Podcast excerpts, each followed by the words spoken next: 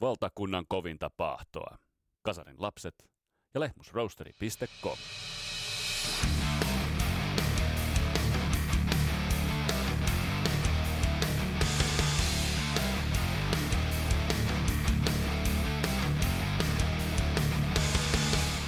Tässä Kasarolops podcastin jaksossa jatketaan meidän Deep Purple saagaa Christian Huovelinin kanssa. Me saavumme Mark Kolmosen äärelle. Mitkä, aines, mitkä kemialliset ainesosat muodostivat tuon maagisen Burn-levyn? Miksi Mark Kolmonen hajos? Ja mikä keissi oli Tommy Bolin? Ja minkä takia Deep Purplea yhtäkkiä ei kukaan kaivannutkaan? Tämä on Kasarolops podcast. Mun nimi on Vesa Wienberg. Tervetuloa matkaan mukaan.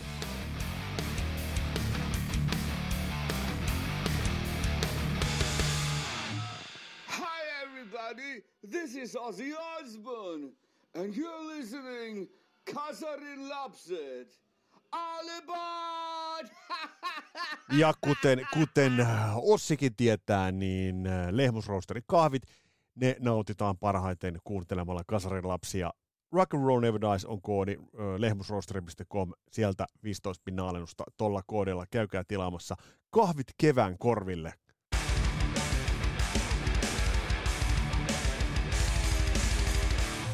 Um, muutamia ajankohtaisia asioita on pakko ottaa tähän ihan kärkeen. Äh, nimittäin nyt löytyi artikkeli, ja tämä löytyy ultimateguitar.comista, nimittäin Karmin, ja nyt se lausutaan, kuten lausutaan.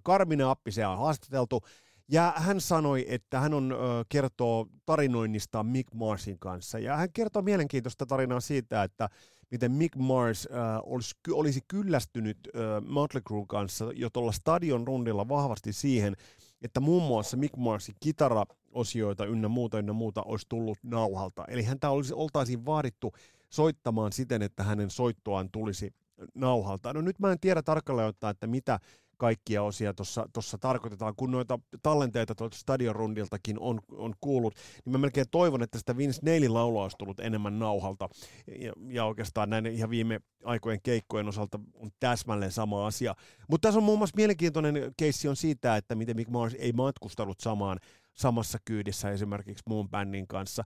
Ja Carmin Appi se antaa tässä ymmärtää, että Mick Mars olisi vahvasti kyllästynyt tuohon starailuun, siihen äh, rock-tähtikulttiin, mitä Cruen kundit haluavat, eli lähinnä tässä kohtaa Vince Neil, Tommy Lee ja Nicky Six haluavat ylläpitää, ja äh, muun muassa kritiikkiä olisi Mick Mars esittänyt sen suuntaan ja sen suhteen, että bändi halusi lentää paikasta toiseen, mutta siihen välttämättä ei ollut varaa. Eli tavallaan tällä halusivat sitten pitää tämän rocktähtistatuksen yllä. Tämä on näitä, tämä on itse asiassa vähän kuin sellaista saippua operaa bändin, jos bändikin osat. Ja se on vähän surullista, että niin kuin lukusat, lukusat näistä bändeistä, jotka ovat näitä meidän iki-ikoneita, niin valahtavat tähän niin kuin tällaisen jaagaamisen ja tällaisen saippua operan tasolle. Et siinä mielessä täytyy muutamille bändeille, vaikka esimerkiksi Irmalle täytyy nostaa hattua, että hommat hoidetaan niin kuin tyylikkäästi tyylikkäästi tää, tässä mielessä, mutta tämä on tällaista. Sitten on nyt yksi mielenkiintoinen julkaisu, joka ainakin meikäläiselle toi leveän, leveän, todella leveän hymyn meikäläisen huulille.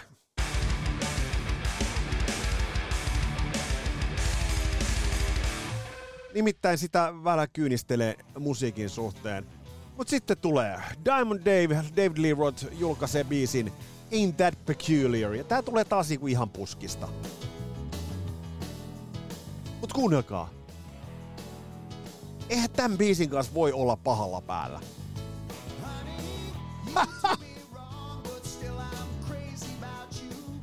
Eli siis äh, David Lee Rothhan on julkaissut viime ajan, on julkaissut näitä uusia versioita Van Halenin biisistä, tällaisia studiovetoja helvetin hyviä, muun Unchained, kuulosti tosi nastalta nuorten, tai mistä, mistä mä tiedän minkä ikäisiä muusikoita noin on. Todennäköisesti, no mä toivon, että ne on nuorempia kuin David Lee Roth, tai sit ovat tosi virilejä, koska David Lee Roth on esimerkiksi tällä Ain't That Peculiar biisillä helvetin hyvän kuulosessa tikissä. Ja tätä biisi kun kuuntelee, niin tämä olisi ehkä voinut jopa olla jollain A Little Lady Enough-levyllä tämä biisi. Eli tämä on kepeästi rullaava, tässä nyt ei varsinaisia hard rock-elementtejä olekaan, no ei niin nyt tarvikaan olla, mutta tämä rullaa tosi nastan kepeästi ja menee ainakin meikäläisen kaiken näköisille kuntosalin juoksulenkki ynnä muille ynnä muille ää, listoille. Eli tämä menee heittämällä. Eli Ain't That Peculiar löytyy, löytyy Tää löytyy kaikista suoratoistoista. Tämä on vaan niin hyvän tuulinen biisi. Kuten on koko Mr. David Lee Roth.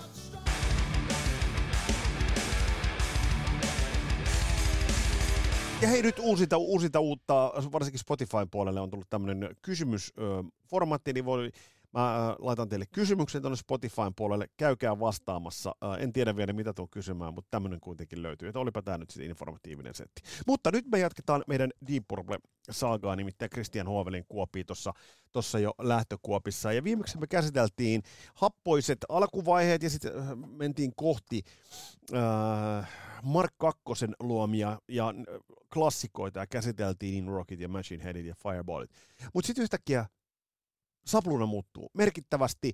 Roger Glover, Glover saa lähtöpassit, Ajan Killan saa lähtöpassit, yhtäkkiä et sitä uutta laulaa. Mutta Christian Huovelin, oliko näin, että, että oli jonkinlaisia virityksiä siitä, että, että Free Legend Paul Rogersia jopa oltaisiin haettu ja naarattu Deep Purplen laulajaksi? Et sehän ei ollut pelkkää puhetta, että sitähän vongattiin niinku ihan, ihan oikeasti siihen bändiin. Se, se ei ole niinku vaan mikään huhua, että se, sen mä tiedän, että näin, näin se on niinku totta. Miten, miten sun mielestä olisi sopinut? No helvetin hyvin. siis e- eihän niinku, itse asiassa kun mä mietin niinku Paul Rogersin rekkari ja Cavadalein, niin eihän nyt hirveästi, no Rogers on kyllä mulle kyllä vielä kovempi laulaja itselleni, mutta niinku, et siis tyypillä on ollut vain niinku pokkaa sanoa ei. Niin, niin se on musta se on, se on, mielenkiintoista, se on mielenkiintoista. Ja, ja korostetaan, korostetaan tässä, että tosiaan Glenn Hughes tuli ekana, ekana näistä niin uusista täydennysmiehistä, mutta sitten löytyy laulaja – äh, Pohjois-Englannista, Saltburnista ja, ja ihan silkasta tuntemattomuudesta, David Coverdale. Mikä story? Miten löytyy tämmöinen tuntematon kaveri? Iso riski kuitenkin varmasti. No David Coverdale ei varmasti ole hyvä ollut itselleenkään tunnettu mies. Siinä on ollut bändejä, oliko se The Government vai mikä hänen bändi on ollut väittänyt lämmitelleensä niin kuin jollain rundilla ja silleen tyyppien, ainakaan sen, mitä mä nyt noista kattelin aikoinaan noita David Coverdalein niin kuin sen aikaisia niin kuin habituskuvia ja muuta, niin ei se nyt yhtään näyttänyt tuli mitään rokkitähdeltä, eikö se ollut joku vaatekaupassa työskennellyt tyyppi, mikä asui äitinsä luona ja, ja oli epävarma ja semmoinen, mutta varma itsestään kuitenkin ja niitä nauhoja, mitä sitten bändi kävi läpi etsiessään uutta laulaa Ian Killanin tilalle, niin on ollut yhtä helvettiä todennäköisesti, etenkin, etenkin sen jälkeen, kun joku Paul Rodgers kieltäytyy niin, tai niin, joku... Niin, niin, niin. tai onko ne funtsinut vaikka ketä tahansa kuuluisuutta siihen tavalla kuuluisaa laulajaa. Mm, mm. Silloin siellä, siellä mä näen semmoisia nimiä kuin Rod Stewartinkin ja tällaista, niin kuin, ja, ö, vaikka se ei varmaan ollut siinä, ehkä siinä niin kuin, kuitenkaan niin kuin demo, demovaiheessa, niin kuin, tai siis kasettivaihe, mikä se silloin olikaan, kun ne niitä kävi läpi. Ja siinä oli jotenkin siinä Cavadellissa oli semmoinen, mitä mä nyt muistan, että se on Pace tai John Law, jompikumpi tai molemmat oli sitä mieltä, että tässä on potentiaalia vaikka tästä 15 minuutin räpellyksestä on 30 sekuntia vaan hyvä kuulosta. Niin, siis, Mutta se 30 sekuntia riitti niin kuin vakuuttamaan niin kuin sen koko muun bändin jopa ritsien siitä, että, että tässä voisi olla potentiaalinen tyyppi, minkä voidaan, mikä voidaan niinku pyytää niin kuin koelaulaa. Joo, joo, jo, studioon. joo, mä oon lukenut tästä itse myös, ja eikä tässä ole myös se, että vähän toi Coverdalein ääni on kuitenkin pikkasen alempi rekisterinen kuin esimerkiksi Gillanilla, niin tämä tämmöinen blues sielukas ääni, mikä Coverdaleilla on. Ja yllättävää kyllähän se oli jo hyvin nuorella Coverdaleilla, se oli todella sielukas. Niin, eli e-, eikö tämä ollut myös yksi sellainen asia, joka oli vedon, vedonnut sitten niin kuin Richie Blackmore ja kumppaneihin?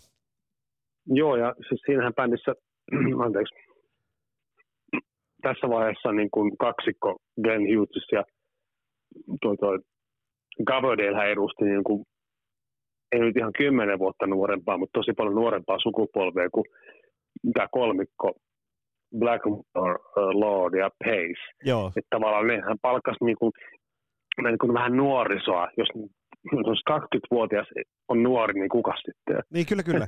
kyllä, kyllä. Mutta nyt, nyt, nyt, niin, nyt on pakko mainita, mainitsit Glenn Hughes, Hughesin myös äh, todella flamboyantti, todella ähm, äärimmäisen kova laulaja.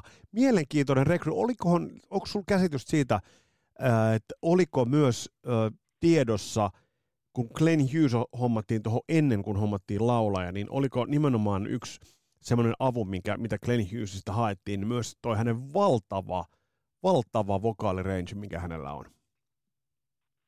Niin kyllä mä luulen, että se oli semmoinen, nyt tästä niin kuin selvästi näkee sen taas sen Richard Blackmore niin kuin siinä, siinä vaiheessa, kun se bändissä vielä halusi olla, että hänen niin kuin näkemys siitä äh, suunnasta, mihin bändi tulee mm. menemään ja meni, niin oli ihan selkeä ja, ja u, uusi suunta oli niin kuin visioitu valmiiksi. Se, se vaati tämmöisen täydellisen muutoksen samalla tavalla kuin se muutos, mikä oli silloin, kun Nick Simple Rod Evans sai lähteä helvettiin koko bändistä, jonka tilalle tuli Ian Gillan ja Roger Glover. Ja jotenkin mä näen edelleenkin se semmoisena, niin tähän mennessä semmoisena Richie Blackmore määrittää, että mikä tämä Purple tästä eteenpäin on. Ja se on, se on siinä niin kuin selvästi sen bändin niin kuin päällikkö. Että se on Lordin, en mä tiedä. Muu, muu vähän seurasi sitä, että kyllä just kaikki hyväksy sen, että tähän tulee tämmöinen niin kuin tuplamuutos ja tähän tulee muutos koko tähän kuvioon. Sehän on täysin erilaista musaa kuin Who Do We Think We Are, mihin Burn, tai mikä Burn on. Että mm, mm. Kohtulla, kohtulla, sehän on ihan, ihan, ihan erilainen levy. Kohtulla tuohon, kohtulla tuohon Burniin, mutta tässä ollaan puhuttu sunkaan Christian aikaisemminkin siitä, että millainen rekrytoija Richie Blackmore on.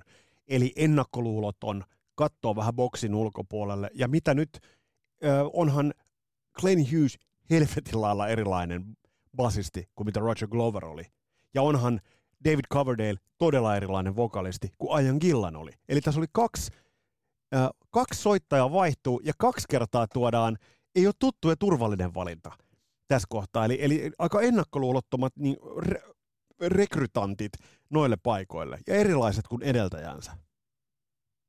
No kyllä, ja se, se oli niin kuin se, ne otti riskejä, mitkä, mitkä niin kuin oli tosi hyviä siis bändihän niin vaan edelleen myi paljon paremmin koko aika ja, ja teki, siitä tuli paljon isompi, niin oli varaa tehdä tällainen juttu. Se oli mun mielestä niin kuin se, sen tänne pointti, koska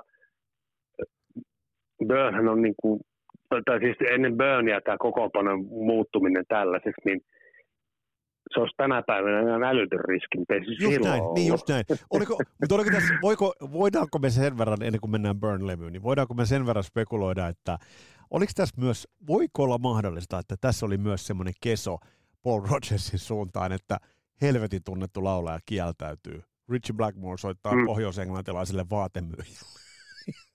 Niin onhan se ihan mieletöntä. Jotenkin niin kuin, että sieltä, on, siis, siis Cavodale on ihan oikeasti ollut, jos nyt jumalauta joku ei tiedä, niin silloin se oli täysin nobody. Nolla, tyyppi. kyllä, kyllä. Ujo. M- m- mä oon tällaisia määritelmiä lukenut ja nähnyt kuvia hänestä. Hyvin toisenlainen silmälasit, ujo, hyvin vetäytyvän oloinen.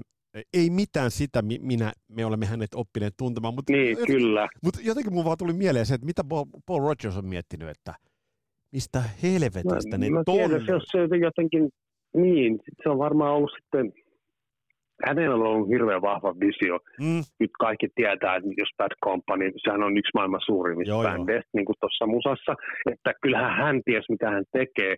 Hänellä oli varaa kieltäytyä, mutta toisaalta hänellä olisi ollut varaa niin kuin valita edes pienet treenit Deep Purplen kanssa. Niin, eli niin, olisi käynyt, testa- tavalla... olisi käynyt nyt vaikka te- testaamassa, mutta... Mut, mut, nyt ja mielenkiintoista olisi kuulla, että miltä ne kuulostaisi ne demot, niin kuin, että mitä se lauloi. Niin. Että siis hän Paul Rodgers niin kuin mä sanoin jo aikaisemmin, että se on mulla aivan, aivan yksi maailman kaikkeuden laulajia. On. Niin kuin moni muukin on. Että... Joo, on kova, on todella kova, mutta kova on myös vuonna 1974 ilmestynyt Deep Purple-levy Burn, nimittäin levy, joka, niin harva levy lähtee lähtee liikkeelle niin räjähdysmäisesti kuin Burn, Burn lähtee. Oliko tässä sellainen, että kun tämä levy pyöräytettiin käyntiin, tässä oli todella Mark 3, tässä oli todellakin uusi Purple äänessä.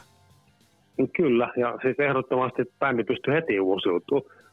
Ja, ja niin kuin todella niin kuin törkeän hyvällä tavalla ja hyvillä soundeilla. Mä kuunnellut just tämän päivän aikana, ennen kuin sä soitit mulle, niin mm. kävin läpi tämän kolmikon, missä on niin kuin nämä Coverdale Hits aikaiset levyt. Ja siis nämä niin soundit on aivan järjettömän On. hienoa dynamiikkaa täynnä. Ihan niin kuin, ei ole mitään sellaista rupupaskaa, niin kuin ei Purple muutenkaan ollut silloin. Ja taas tämä Martin Birdsin hieno niin kuin, tuotanto. Et, ja tämä, niin kuin, tässä oli niin kuin kaikki niin kuin, palaset loksatti kohdalle. Et, niin kuin, tavallaan superbändien, niin kuin, miten mä nyt sanoisin, jos nyt kilpaili siihenkin, siihenkin aikaan, niin kuin aikaisemmin puhuttiin Zeppelinin ja Mm. Sabatin ja kumppaneiden kanssa siitä, että kuka siellä on se kovin, kovin, kovin bändi, niin ehkä kyllä, kyllä mun mielestä niin musiikillisesti Burn niin kuin pesee ihan mennen tullen niin kuin sen ajan Zapatin ja Kyllä, kyllä. Tota Zeppelin tai Uriah Heepin. Tästä, tästä, tästä me ollaan täsmälleen samaa mieltä. Et siinä mielessä eh- ehkä Zeppelinäkin lähti ja Black Sabbathilla lähti liekki lepattamaan ää, tai hiipumaan, mutta Purple mun mielestä Burn on, on niin kova dokumentti ja tämä tuo heti sekä Coverdalein että Hughesin vahvuudet heti avausbiisissä kumpakin laittaa parasta, parasta pöytään. Kyllä, tässä on paljon sellaisia juttuja, mitä on tehty ykkösotolla sisään, niin kuin, että tätä ei ole hi- hinkattu, että nämä monet biisit on mennyt ykkösellä sisään. Sen verran tiedän, että tämä Burn on äänitetty sille, että ei ole ruvettu niin kuin hiomaan ja hiomaan. Että bändi on niin kuin aikaisemmin, niin kuin sanottiin siitä, että Martin Burns on aika moni orjapiiskuri ollut, niin tässä on tosi monta juttua, mitkä on tehty niin kuin, niin kuin ykkösellä sisään niin sanotusti. Ja Kyllä. se on helvetin hieno, hieno juttu, koska se kuuluu siinä levyllä, että se, siellä ei ruveta, niin kuin, siellä ei ole runkattu niitä juttuja liikaa. Että Joo, ja sitten tämä on, tää on makea tämä tällainen, äh, pystytkö yhtään saamaan, kun nyt tämä Burn on, tää on monisäikeinen, moniosainen kappaleenakin jo, niin jotenkin mulle tulee mieleen, että t- tässä kohtaa, me on, me on puhuttu Kristian sun kanssa siitä, että miten nämä tietyt bändit loi niitä tuleville sukupolville niitä aineksia kehittää musiikkia ed- edelleen, niin kyllä mä monta kertaa on miettinyt esimerkiksi Burn-kappaleesta, että tämä on sellaisen myöhemmän ajan sinfoniaalisen tai New Wave of British Heavy Metalin tai Power Metalin äh, äh, alku, alkulaukaus. Tämä on, irti, tämä on mun mielestä tämä vie niin kuin Purplen soinnin hyvin paljon pidemmälle vielä, monellakin tapaa. no, se on totta. Ja tässä niin kuin huomaa, että miten Deep Purplein monipuolisuus on vaikuttanut heavy metallin kehitykseen tosi, tosi paljon. Ja myöskin tämä Burn ja, ja Burn Beat tietenkin. Et ja, ja tämmöinen bändin määrätietoisuus. Ja Joo, sitten- just tämä, just tämä. Oliko tämä myös levy, jossa jokaisella oli isot tontit? Koska musta on hienoa, hienoa se, että kun mennään kakkosbiisin My Just Take Your Lifein, niin, niin kuin, kyllä John Lordin niin kuin Hammondit on, on tässä kyllä niin makeet. Ehkä tässä on niin kuin John Lordin Hammond soundi ehkä makeimmillaan melkein niin kuin Purplen ajalta. se on, ja sittenhän hän pystyy niin kuin myöskin, niin kuin kaikki ammattimuusikot on sellaisia, luovitaan sen evoluution ja bändin kokoonpanojen mukana. Näin, tietysti se on luonut kuollut, hän ei voi enää haastatella. Mm. Mutta olisi kiva niin kuin vaikka tiedätkö, ajan peisiltä kysyä, että mitä, mitä te, mikä se meininki teillä oli aikoinaan Takavadeilta tai Gleniltä. Et siis tuossa niin kuin teidän tai Britsieltä, hänelle, hänelle ei varmaan saa taas yhtään mitään vastausta todennäköisesti, mutta, sit, niin, mutta niin kuin, että, että eikö se ollut oikeasti teistä aika luovaa se teidän touhu silloin, kun te tätä juttua ruvet- ru- rupesitte tekemään äänittämään näitä biisejä. Ja niin kuin, se on jotenkin, me ajattelen sen semmoisena, niin kuin, että ne, ne ei ole miettinyt, niin kuin funtsinut liikaa ja murehtinut, että mitä tässä nyt kävi puoli vuotta aikaisemmin suurin piirtein, kun bändistä on lähtenyt eräskin Ian Gillan ja Flotsy Mm. On, on tehty niin kuin ihan hirmuinen määrä helvetin kovia klassikoita jo siihen mennessä, että miten bändi pystyy niin kuin yhtäkkiä steppaamaan niin kuin järjettömien kiertueiden ja kaikkien niin kuin levytysten välissä tosi lyhyen ajan sisällä tekee tämmöisen niin kuin klassikon ja soittamaan niin on hienosti. Ja Joo, siis sehän on niin kuin musta niin kuin aivan uskomatonta jälkikäteen. on, ja on, määrittää taas uudenlaista niin kuin tyyliä, että Deep Purple kuulosti Deep Purpleltä siitä huolimatta, vaikka siinä oli niin kuin rekrytointiin tapahtunut muutoksia joo. Eikö tämä, tämä joo. David Cavalierin suhteen. Joo, tämä just, mit, mitä sä sanot siitä, me, me on nyt tässä alleviivattu aika huolella sitä, että David Coverdale tuli vähän niin kuin puskista tuohon tohon bändiin, ja me on, ja monet monessa yhteydessä on puhuttu, että Rich Blackmore on ollut, siinä on ollut sellainen despotti ja, ja hyvin omapäinen ja, ja näin. Mutta kyllä, kyllä muhun tekee vaikutuksen se, että jos nyt ajatellaan levyn, levyn loppupuolelta löytyvää upeata biisiä Mistreated, niin millaisen tontin Blackmore ja bändin se edeltänyt kokoonpano, tai Blackmore lähinnä, millaisen tontin he antavat tässä kohtaa David Coverdaleille? Se on kyllä kova. Ja se jossain vaiheessa taisi olla vielä pitkää semmoinen biisi, mikä kun Coverdale on perustunut se White Snakeinkin, niin mm. niin kyllähän se on ollut silleen niin kuin tärkeä biisi päästä niin kuin itse niin siinä oh, vokaalissa. Kuunnellaan, ku, ku, ota, la, lauluntekijänä. Ota, i... Siis toi nuor Coverdale laulaa I've been mistreated, I've been abused, mutta tulee kylmät väreet. Siis Herran Jumala. Herran Jumala. 20-vuotias tyyppi. 20. Niin. nyt jos ajatelkaa nyt kaikki jumalauta ihmiset, ketä te kuuntelette, että olette ton 20 tollasessa bändissä ja tuommoisessa niin kuin, siis, niin kuin, tilanteessa, että miten, miten se olisi mahdollista käytännössä. Just, Tämä on, on miettinyt monta kertaa. Just, just tämä. Ja sitten tämä on hieno, tämä, tämä on kappaleena sellainen, että, että että tämä on vaan niin kuin, tavallaan yksi niin, niistä isoista rock'n'rollin hetkistä. Um, tässä on monta asiaa, mistä voitaisiin puhua. Mitä sä oot muuten mieltä? Me on taidettu sivuta tätä aikaisemminkin. Ronnie James Dio, kun vetää tämän, ja David Coverdale, kun vetää tämän. Oi helvetti näin. Taas kysyt tollasia... Helppoja. Siis, helppoja multa. Eihän, taas, taas tätä, että kumpi on parempi, tytär vai poika. niin just joo, joo, mä ymmärrän. Mutta siis kyllä mä, kyllä mä jotenkin itse ajattelen, että, että, että ehkä Coverdale toi bluesahtava ääni tähän sopii. Toisaalta Ronnie James tuo tähän aika paljon staminaa ja, ja lihasta siihen, siihen lauluun. Hei, mm. äh, mennään eteenpäin sen verran, että pakko ottaa esille äh, Burn-levyn kansi. Se on mun mielestä – monella tapaa, niin on ollut tämä Mount Rushmore ja on ollut kasvoja, on ollut paljon, paljon levyn kanssa, mutta nämä niin kuin kynttilähahmot ja sitten vielä, että Blackmorella toi ikoninen Top Hat. Niin tuossa on jotain mun Kyllä. mielestä. Toi kansi on mun mielestä iso osa tätä levyä. On ja Purplen kannen tekohan ja kannen tekijät ainakin niin kuin, kun mä mietin, että ne on ollut aina tosi hienoja. Siis ne on ollut hienoja siitä Inrokista tuohon Joo. Tuohon, niin kuin, siihen, siihen, siis koko 70-luvun kannentekijä kuviohan on ollut tosi, on tosi tyylikkäitä. Niin, niin on. ihmisten tosi helppo, helppo muistaa, että otat, niin kuin, otat sitten netistä tai levykaupasta tai muusta tuon ö, levyn kouraa, niin on tosi helppo muistaa. Ja nämä, niin tämä on tämä joo, kun se kansi on jo pelkästään semmoinen, mistä sen ilman sitä sisällön tuntemista pystyt niinku hiffaamaan ton, että tämä on tämä. Tyylikkästä, ihan todella niin kuin, niin kuin sanottiin siitä tyylikkyydestä, että mikä bändillä on ollut ja siitä, että, että on aina niin kuin mietitty. En tiedä, onko tässäkin Ritsillä ollut sanansa sanottavana, että miten pitää tehdä levyn kannet bändille, kun puhuin sitä aikaisemmin, että miten hän stailaa bändiä tai sanoo, mm. että nyt menet vittu vaatekauppaan, että sä et voi näyttää tommoselta. Ja että nyt näytät rokkitähdeltä ja nyt me näytetään promokuvissa hyvältä.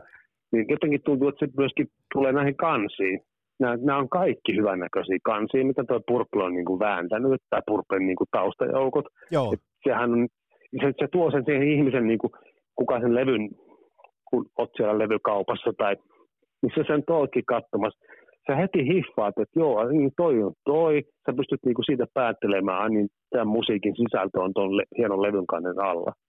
Se on just näin. Mä näen sen Joo, näin. Mä, mä, mä, mä saan tuosta kiinni, mä, mä ostan ton.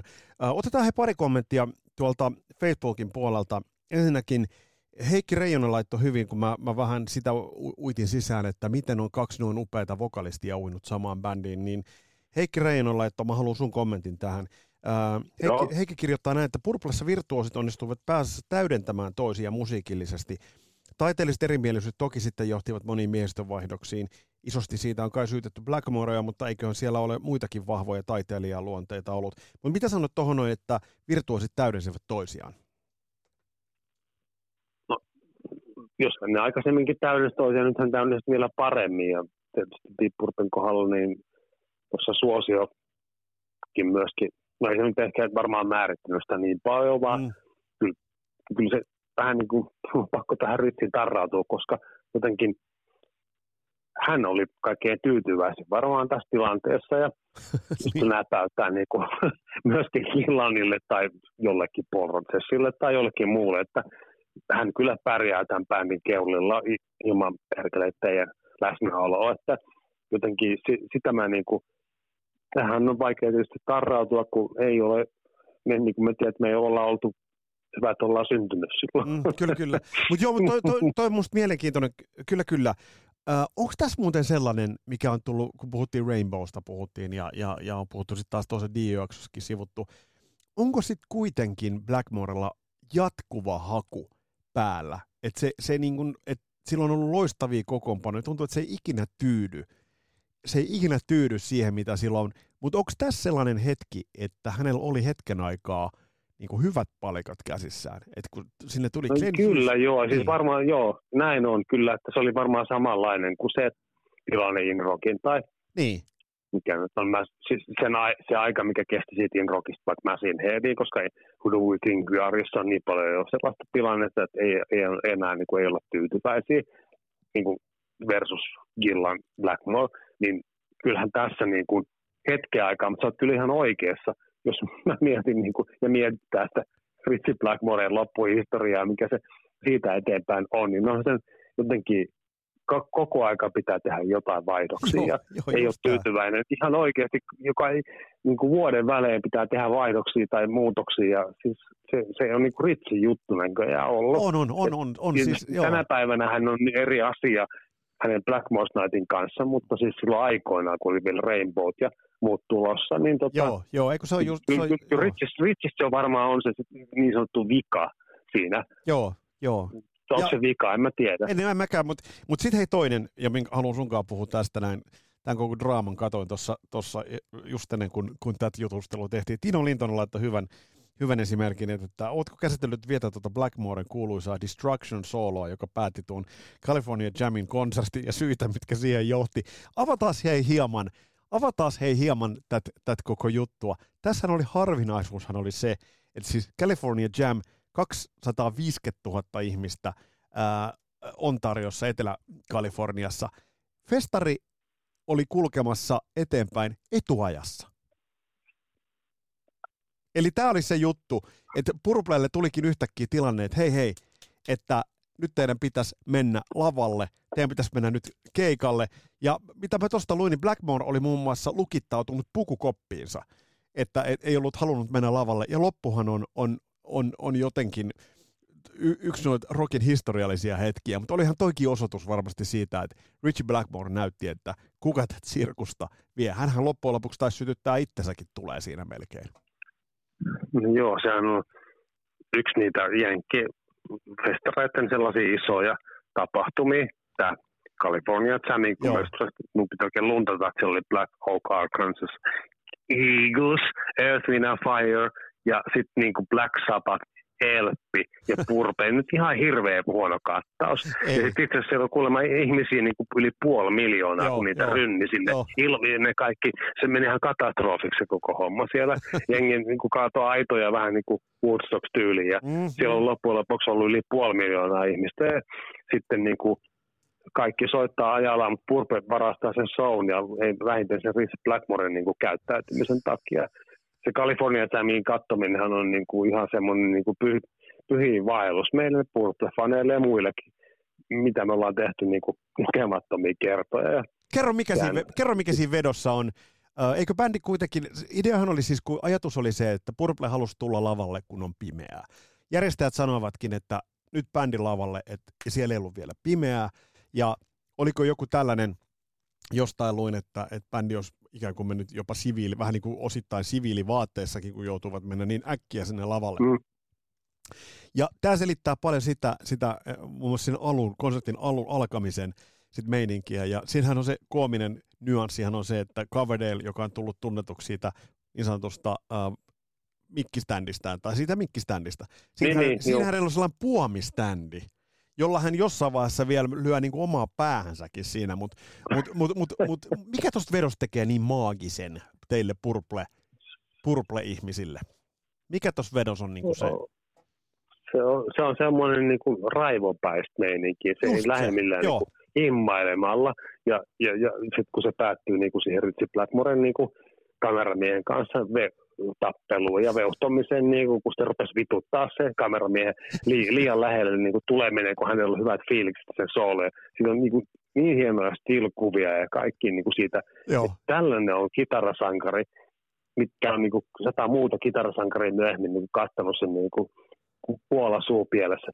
Vittu, tolleen sitä pitää tehdä, se on oikeasti niin kuin kitarasankari. Se esittää kaikki mahdolliset repertuaarit ja Joo. kliseet, mitä kitarasankari pitää. Ihan, ihan ilman sitä niin kuin kitaran hajottamista. Niin on, tai niin sitä, on. että hän niin kuin saa, saa raivarin sille kameramiehelle, mikä niin kuin koko on sillä liian iholla. Joo. Kun ei anna niin kuin sitä semmoista välimatkaa. Ja bändihän on, on Et sehän se joo. oli se juttu. Ja, ja Deep Purpleissa on, jos joku nyt ei ole sattunutkaan, toi löytyy verkosta, löytyy, löytyy myös, myös toi, toi veto vuodelta 74, California Jamin toi, toi veto, niin bändissä on, nyt kun tietää sen taustan, niin tos on bändi, kun tulee lavalle, niin siinä on, siinä on aika lailla, jos, jos ei nyt suoranaista vihaa, mutta siinä on aika paljon helvetillistä energiaa. Kun katsoo, kun Coverdale tulee siihen ja o- bändi odottaa, että et soitto alkaa. Ja sitten siinä on vielä se Rainbow siinä taustalla. Niin tos, tos on, Joo. tos on, niinku, tos on uhkaa tuossa bändissä.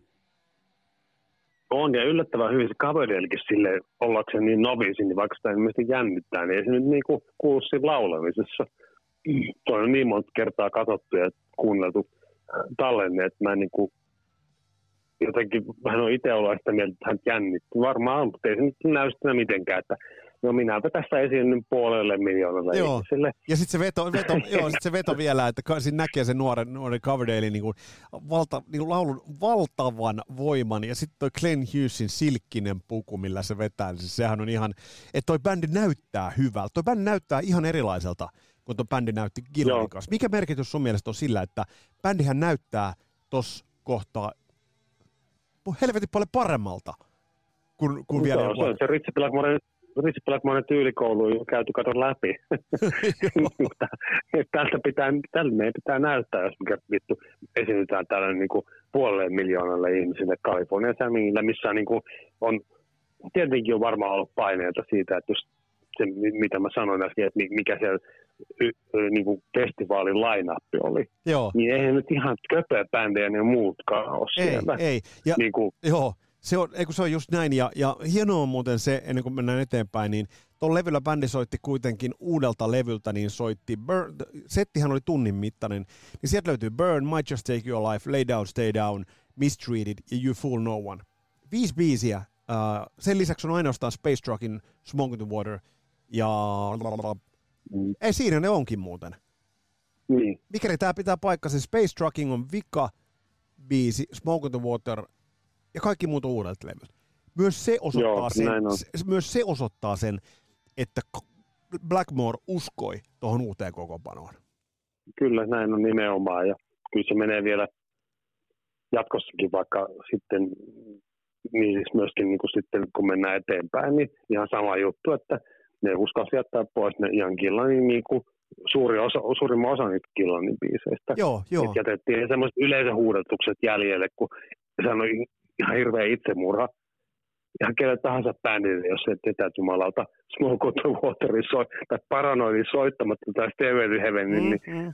sut, suthan lynkataan sitten lavalle. Joo, joo. Et Se ei, ei, niitä voi jättää soittamatta niitä semmoisia ääntemeitä kenenkään bändiin.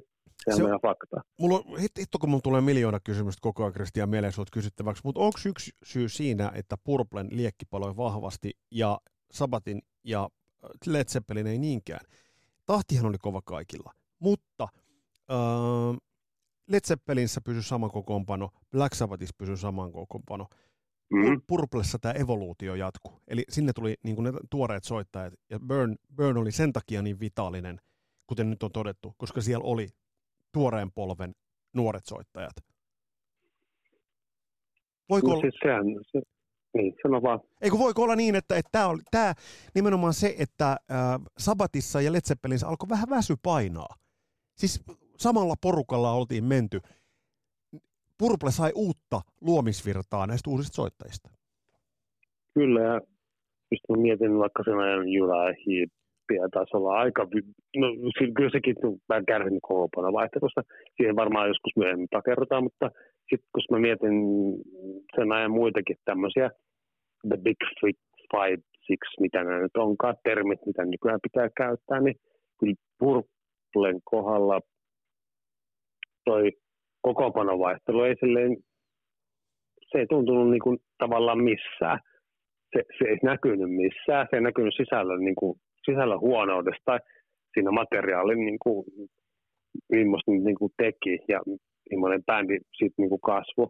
Joo. Niin se oli aika jännä verrattuna niin kuin muihin aikalaisiinsa. Ne ei niin ollut väsyneitä ollenkaan. Siis varmasti ehkä siellä oli taustalla, koska mä tiedän, että Glennin esimerkiksi Glenn siinä bändissä oli aikamoinen hu- hu- huumehörö. Mm. Ja, mutta to- toki en nyt sitten moralisoi mitään, kaikkihan on silloin sekoillut. Ja se kuuluu siihen normikuvioon, eihän se nyt ole mistään pois. Ja kenenkään muunkaan bändin kohdalla, mutta se oli jännä, että Purpe noista kokoonpanovaihdoksista huolimatta versus niin kuin Black Sabbath ja Red Zeppelin oli musta aika viraali tavallaan bändinä, niin tosin tästä tietysti varmaan joku voi olla eri mieltä, mutta... Joo, joo, mutta siis, kyllä mä, kyllä mä tuosta saan, saan, kiinni, mutta mennään eteenpäin. Samalla kokoonpanolla tulee levy Stormbringer. Onko Stormbringerin yksi semmoinen fraudi tai yksi semmoinen dilemma, että mikäli Stormbringer-levy olisi tullut tämän kokoonpanon ekana levynä, niin toi levy, tot levy pidettäisiin kovempana kuin sitä pidetään nyt, koska nyt se tuli Burnin jälkeen, joka on niin ultrakova. Niin, niin se ehkä vähän jää sen varjoon, vai miten itse näet tuon Stormbringerin? Kovalla tahdilla se ainakin tuli. Kyllä, samana vuonna. Samana vuonna. tota, ja Richie Blackmoren niin testamentiksi pitkäksi aikaa, että silleen jo näki siinä, kun se, tästä puhuttiin siitä Blackmoren niin kuin ailahtelevaisuudesta ja siitä, että tuntuu, että ei jaksa niin kuin kovin pitkään yhtä formaattia tai yhtä mm. juttua, mitä, mitä tekee, niin tehdä kovin pitkään uudestaan – niin tuossa on sieltä paistaa läpi. Se on, se on erilainen, se on paljon funkimpi, soulimpi, semmoinen, se Stormbringer nimibiisiä lukuun ottamatta ja ehkä Lady Double Dealeria. Mm. Siellä nyt on semmoisia niin rockivetoja, niin se on, se on siirtymä semmoiseen, missä, missä niin kuin, Glenn Hughesin Gavodalenkin ehkä näkemykset rupeaa tulee paljon paremmin esille ja se semmoinen bändin kemian, niin kuin, mm, miten mä nyt selitän, siis sillä tavalla, että se, siinä näkyy selvästi se jo, että joku se on lähtemässä pois. Joo, just toi. Se on Eli, Richie Blackmore. Richie Blackmorein se, visio se, niin löystyy. Eli Richie Blackmorein visio tässä kohtaa ei enää äh, hänestä johtuvista syystä. Cool. Mä oon tätä miettinyt tosi paljon. Stormbringerhan avaa ton levyn todella hyvin. Soldier of Fortune, mm. loistava biisi. Uh, joo, mutta, päätösbiisi. Joo, joo. päätösbiisi. Mutta sitten tästä funkista on puhuttu usein ja tullaan seuraavan levyn yhteydessä puhumaan myös, mutta mut oliko se nimenomaan Clint Hughesin kautta nämä funk-vaikutteet? No kyllä se nyt ilmeisesti otti siihen semmoiset omat ohjauksensa kaikesta niin sekoilusta huolimatta, että mä en tiedä nyt sitten, tästä pitää varmaan taas käydä keskustelua sen kavereiden kanssa, koska öö, se oli ilmiselvästi vähän niin kuin, kyllähän David Cavadelikin, koska mä mietin, että me mietimme näitä David Coverdalein niin kuin soul-levyjä, mitkä tulee siellä ennen Whitesnakea, niin kyllähän siellä on tosi paljon tällaista samaa niin juttua, on. mitä tämä niin on. North Winds ja Whitesnake-levyt, että Joo. kyllähän siellä niin jotenkin, kyllä se Davidin roolikin nousee siinä ihan selkeästi Joo, esille. Tos, toi on, ja toi sitten on, joo. bändi jää vähän niin kuin taustalle ja Ritsille ei ole enää niin kuin väliä, että mitä tässä nyt tapahtuu. Joo, joo toi, toi on sulta erittäin hyvä pointti, eli nimenomaan se myös Coverdale oli tavallaan, että siinä Coverdale ja Hughes nostivat rooliaan selvästi, ja eikö tästä ole koomisia juttuja, että, että, että siis Blackmorehan ihan julkisesti niin dissaili tätä levyä. Ähm, muistan, jota, jota artikkeleita oli, oli haukkunut tätä levyä, niin äh, mikä tämä termi on, Sushi and Music ja, ja muuta, että nämä, mm. nämä funk- ja soul-jutut, äh, oliko niin, että tässä vaiheessa äh, Richie Blackmorella oli jo, jo vähän niin kuin sateenkaari mielessään? No se, se tietyllä tavalla se tietysti kohtaan kyllä tuon levy, jos miettii, jos kuuntelee tuota mm, Stonebringeria ja kuuntelee Rainbowsta ekaa levyä, niin kyllähän siellä on tietysti kohtaa tosi paljon yhtäläisyyksiä. Joo, kyllä. Biisien rakenteissa, biisien niin kuin, siinä melodioissa ja, ja sellaisissa niin kuin, niin ainakin debyytti Rainbow perustuu, niin mä ne kuitenkin, mä melkein niin näkisin, että Deep Purple Stormbringer ja Rich Blackmore's Rainbow eka levy, niin nehän melkein rinnankaislevyjä. Joo, joo. Eikö nää, varmaan joo, joku joo. taas mut ampu. Ei ampu, ampuko mun ei, puolelle. ei ampu. Men- Menkö, men, menkööt, menkööt ampumaradalle ammuskelemaan, mutta mut, se on vielä sanottava, että eikö menestys kuitenkin, varsinkin Burnilla, mutta mut myös tällä niin ollut aika hyvä, koska mitä mä katsoin, että Burn meni, meni brittilistan kolmoseksi, jenkkilistan ysiksi, ja myös, myös Stormbringer meni kohtalaisille listasijoituksille. Jos nyt luntataan tuosta noin, niin Stormbringer meni Briteissä kutoseksi ja Billboard-listalla Jenkeissä siellä 20. Eli kyllähän levyt ja Mm. bän, bändin suosio oli, oli hyvää, hyvää ja kovaa luokkaa.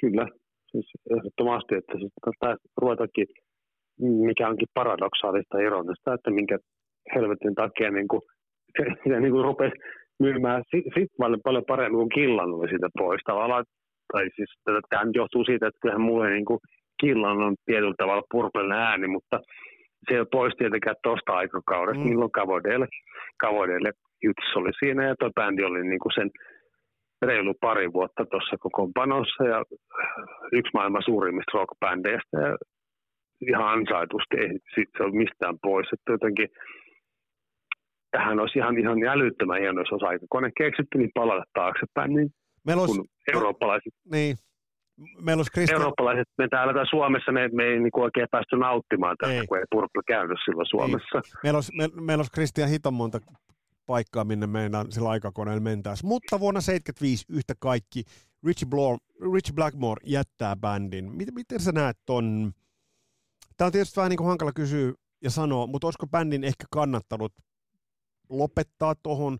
Millainen tilanne se oli ähm, bändille, kun Blackmore lähtee? Kuvittelikohan Blackmore, että nyt se bändi ainakin loppuu, kun mä tästä lähden? No ilme, niin se ilmeisesti oli, että kyllä aika sitkeitä sisään nuo Purpen tyypit on ollut, kun miettii, että nyt lähtee kyllä aika kova tyyppi tästä bändistä helvettiin, että. Silleen, niin kuin, että moni bändi on tehnyt jo aikoja sitten jo pistänyt pillit pussiin vaikka ennen Burnia jo, että tuossa, tuossa tilanteessa, missä Deep Purple oli, että jotenkin se jotenkin jännä juttu, tähänkin, että kuka tähän antaisi oikeita vastauksia? Varmaan Glenn, Niin, Fugees vai David Coverdale vai kuka, Ian Pace vai, no lähinnä, eihän me keksi enää ketään muita. Kyllä me, Richistä ei saa varmaan Niin. sanakaan irti, mutta Ei. tavallaan tiedätkö tuo tilanne, että nythän se piti periaatteessa nyt loppu toi bändi toho, koska Richie Blackmore lähtee helvettiin Deep Purplesta, niin eihän sitä voi jatkaa enää bändinä, mutta kuitenkin. Mutta kuitenkin, ennen kuin, me, ennen kuin mennään siihen, mä vielä tartun yhteen juttuun ton kokoonpanon. Paketoidaan toi kokoonpano ja varsinkin ton kokoonpanon, eli Mark Kolmosen hienous. Paketoidaan Pete Askola, jonka luona päästiin hiljattain parikkalassa käymään, niin Pete Askola kirjoitti hienosti Burnista, listas omat purple-ikonit, mutta kirjoitti hienosti mun mielestä. Burn, kunnon leso, kukkoheviä lesoilua, ja jos nykyinen power metal skene bändit ottaisi tosta vaikutteensa. Bootsi monitorin päälle Mm. ja burn. Siinä mun mielestä se on hyvin sanottu. Terveisiä Petelle. Joo, Terveisiä Pe- joo, kyllä. Joo, et, et siis musta siinä on se leso. Leso, se on nimenomaan leso, leuhka ja in your face, burn ja Stormbringer. Mutta tämä on ollut brittibändi tähän saakka. Nyt tulee uusi kitaristi. Tomin Bolin on a, sellainen yksi rockin niistä myyttisimmistä kitaristeista.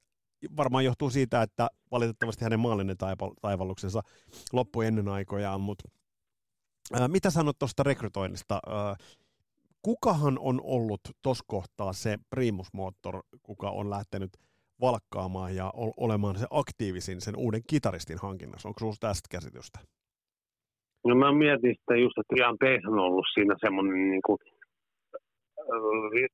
muita oikein miettiä, että kun John Lord Ian Pace on ollut niin kuin aina semmoinen jä- jääneet taustalle, ymmärrätkö turhan Mm. takia. Jos joku bändissä on ollut aina mukana, se on ollut Ian Pace. Tätä nyt ei tarvitse varmaan vääntää rautalangasta Joo, kellekään. Niin mun mielestä siinä oli taas niin kuin Ian Pacein hiljaisuus ja hiljaisen miehen tämmöinen se- seuraava hän seurasi asioita tosi paljon ja muistatko Giallan, ei anteeksi, John Lord, mutta jotenkin Ian Pace oli tässä suuri rooli siinä, että hiffatakseen, eikö se ollut ton, ton, ton Billy Cobham-bändin Joo, kitaristi. joo, yksi niistä, Ja yksi niistä. niin Joo, täysin tulee ihan jats-ympyröistä. joo, Ja siis Spectrum-levy, niin kyllä se, ainakin mulla on tuolla joku muukin levy, missä Poli soittaa niin kuin kyllä ihan kuin eläin, ihan, ihan, ihan samalla tavalla kuin joku semmoinen Jeff Beck-tyyppinen kitaristi. Mä en tiedä, taas saa mut ampua, mutta mä, mä niin kuin, niin kuin, yhtä hyvä se voisi olla Jeff Beck, mikä siinäkin Siis tämän tyyppistä kitaristia ne yhtäkkiä rupesi hakemaan. Se ei ollutkaan enää mikään tämmöinen sillä tavalla niin kuin klassisen kitaran virtuosi, vaan nyt, nyt niin kuin, mä en tiedä sit siinä vaiheessa varmaan, olisiko Glennin ja Davidin rooli siihen bändiin noussut niin kuin On. Joo, vieläkään. ja, ja tuossa mitä se Tomi Bollinista, kun hänen soittoaan kuuntelee, niin tässä tullaan nyt siihen, että niin kuin ollaan sun kanssa puhuttu paljon siitä, että tähän mennessähän äh, modernia rock-kitaraa ovat dominoineet brittitaustaiset kitaristit. Et, et, et, et, on ollut Blackmore, on ollut Iommi, on ollut Jimmy Page, ne on ollut Joo. kaikki, kaikki, kaikki tulleet, tulleet. mutta jollain tavalla, mikä tuossa Tommy Bollinis on leimallista, se on niin kuin jenkkikitaristi, ja, ja tavallaan mä, mä jollain tavalla näen, että Tommy Bollinin yksi merkitys sen lisäksi, että et, et Come Chase the Band on mun mielestä mainettaan helvetin paljon parempi levy, niin on se, että se avasi portin näille amerikkalaisille kitaristeille, joita sittemmin on tullut todella paljon. Kyllä joo, että siis siinä mielessä, että niin, siinäkin levyssä on hieno kansi. On, siinä on, on, hyvät the- soundit ja on. hyvä, hyvä, joo, ja hyvät biisit ja, ja hyvä biisijärjestys ja kaikki, niin kuin se, se on ihan selvää. Että ei, ja se, miksi se jäänyt aliarvostetuksi levyksi, niin se varmasti nämä Blackmore puritanistit, niin kuin ehkä saattoi olla tässä jossain vaiheessa keskustelua tuolla jossain, ovat syyllisiä siihen, mutta No kyllä, mä, joo, siis Mut toi, niinku- toi, toi mun piti kysyäkin sut, koska levyhän alkaa Coming Home-biisi. Ni, niin, siis tää on helvetin tykki alku. Tää on tykkilevy, ja tää on hyvä laatu. Mä, mäkin yllätyin, mä, mä silloin tällöin aina tämän ääreen palannut. Nyt kun tämän ajatuksella kuuntelin, mä totesin, että tää on helvetin hyvä levy. Joo, siis se on, se Deep Purple-evoluutio eli ihan oma elämänsä niin kuin muiden bändien rinnalla. Se, se oli kyllä, kyllä hienoa niin kuin jälkikäteen, mihin on ihastunut niin kuin itse jo silloin, kun Purple löysi. En, en varmaan Kamteista bändiin tai johonkin Stonebringeriin ole tarrautunut, mutta sitten myöhemmin, kun on tajunnut ton bändin niin kuin hienouden jo, jo tuolla aikakaudella ja siis jotenkin ne, ne, ne vaan ni- ajattelin sen niin, että me tehdään nyt näin ja vittu kun meitä muut kiinnostaa. Joo, just, Meillä on just niinku joo. varaa tehdä, me, meillä on varaa tehdä tämä homma vielä tässä vaiheessa. Eihän nyt tietysti voida tietää, että millainen ongelma on Tommy Bolinin huumeiden käytöllä. Joo, joo. No, to, tohon, tohon palataan, tohon palataan mutta tästä on pakko yksi, yksi kasarin lapsi Primus Inter Paarista, Mika Kähkönen, hänen hieno rajatapauksia blogi äh, löytyy muun muassa teksti, jaetaan se vielä uudelleen the Bandista, ja, ja Mika niputtaa mun mielestä todella hyvin äh, tänne, tänne loppuun. Mitä sä Samu haluan, Kristian, sun tulokulman tähän? Mika kirjoittaa näin, että Come Chase the Band on erinomainen levy, kunhan hyväksyn sen, että se ei ole in rock. Se on David Coverdalein, Tommy Bollinin, Glenn Hughesin näkemys Deep Purplesta. Deep Purplen loppu ja Whitesnakein alku. Mitä sanot tohon? Mm.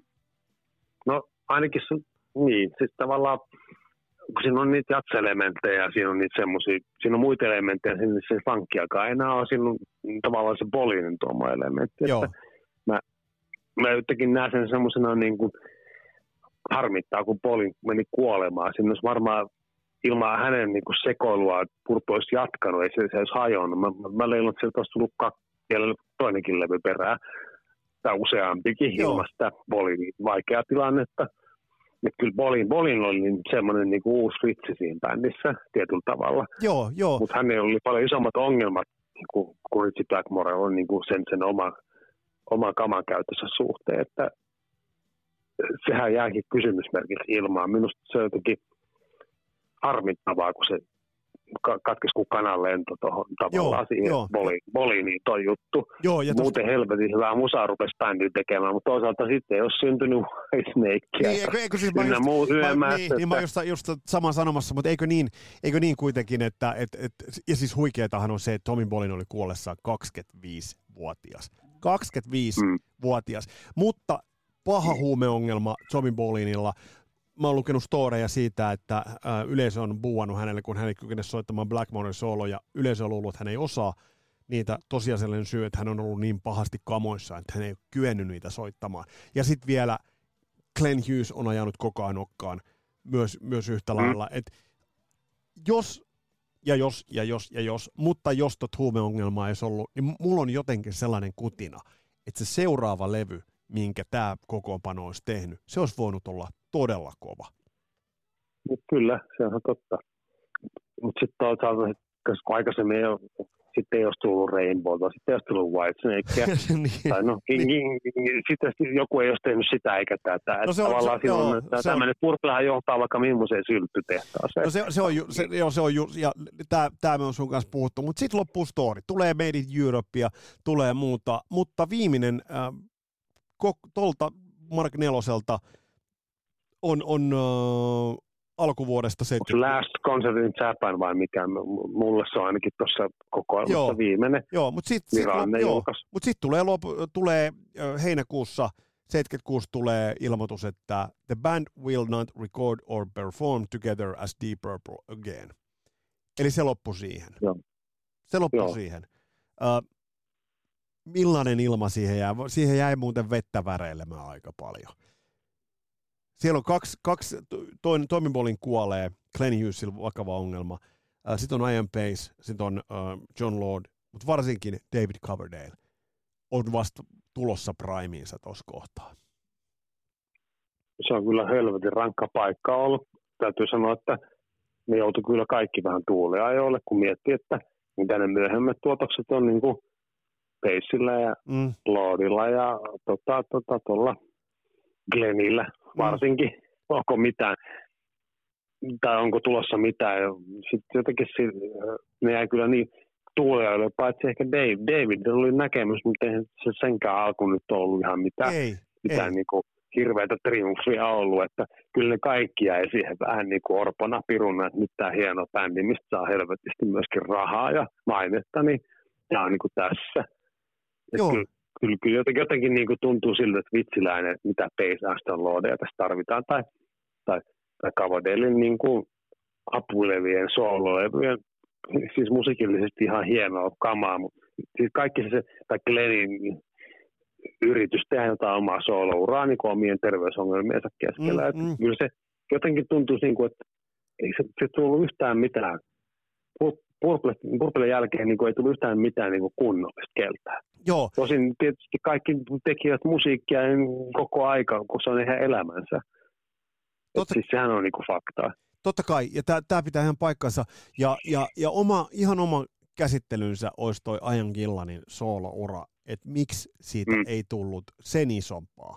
Niin sekin vielä. Niin miksi, ja pitäisikö me Kristian tässä lennosta nyt tehdä sellainen veto, että, että mun tekisi mieli kysyä sulta, että mikä tuolla Laajan Gillanilla mätti, mutta pitäisikö meidän käsitellä joskus se ihan omana juttunaan, koska, Koska... koska No se voisi olla helpompaa, koska Niin. niin. siis kyllähän mäkin tietysti vanha Purple kokoelman keräjänä tai dikkarin Kiilan äänestä mä oon aina dikannut, vaikka se olisi minusta sopaa laulanut. Että, mutta mä oon kyllä siitä ihan samaa mieltä, että kyllähän hän ei niin kuin, hänen, hänen soolourakin oli kyllä myös sellaista pitkää hapuilua niin kuin juttujensa kanssa ja ongelmiensa ja semmoisen Kyllä. näyttämisen ja, ja kaiken muun kanssa. Se on kyllä ihan totta, että ei, jätetään, kukaan Ja- heistä ei oikein löytänyt mitään sellaista, mitä he, mikä tavallaan olisi ollut tyydyttänyt heitä ihan täydellisesti.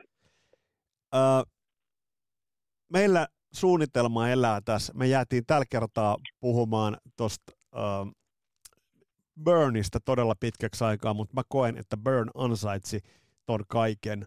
Öö, tehdään sillä tavalla, että otetaan se kolmas osa ja lähdetään se liikkeelle tuosta vuodesta 84 eteenpäin. Niin kuin mä mietin sitä samaa ihan Niin, oikeasti. niin, tämä, niin. Tämä, on, tämä on niin, kuin niin iso, iso Niin, niin kun, Oikeesti. niin, tämä, tämä osoittaa millaisen kiven, millaisen järkäleen ääres me ollaan. Mutta pohjustukseksi tulevaa jaksoa, ja silloinhan me päästään todelliseen herkkupalaan kiinni. Silloin me päästään kiinni levyyn, joka, joka, jonka, joka mekin muistetaan, kun se ilmestyi uutena, ja se tekee siitä niin kuin, tavallaan meillekin niin, kuin niin ison levyn.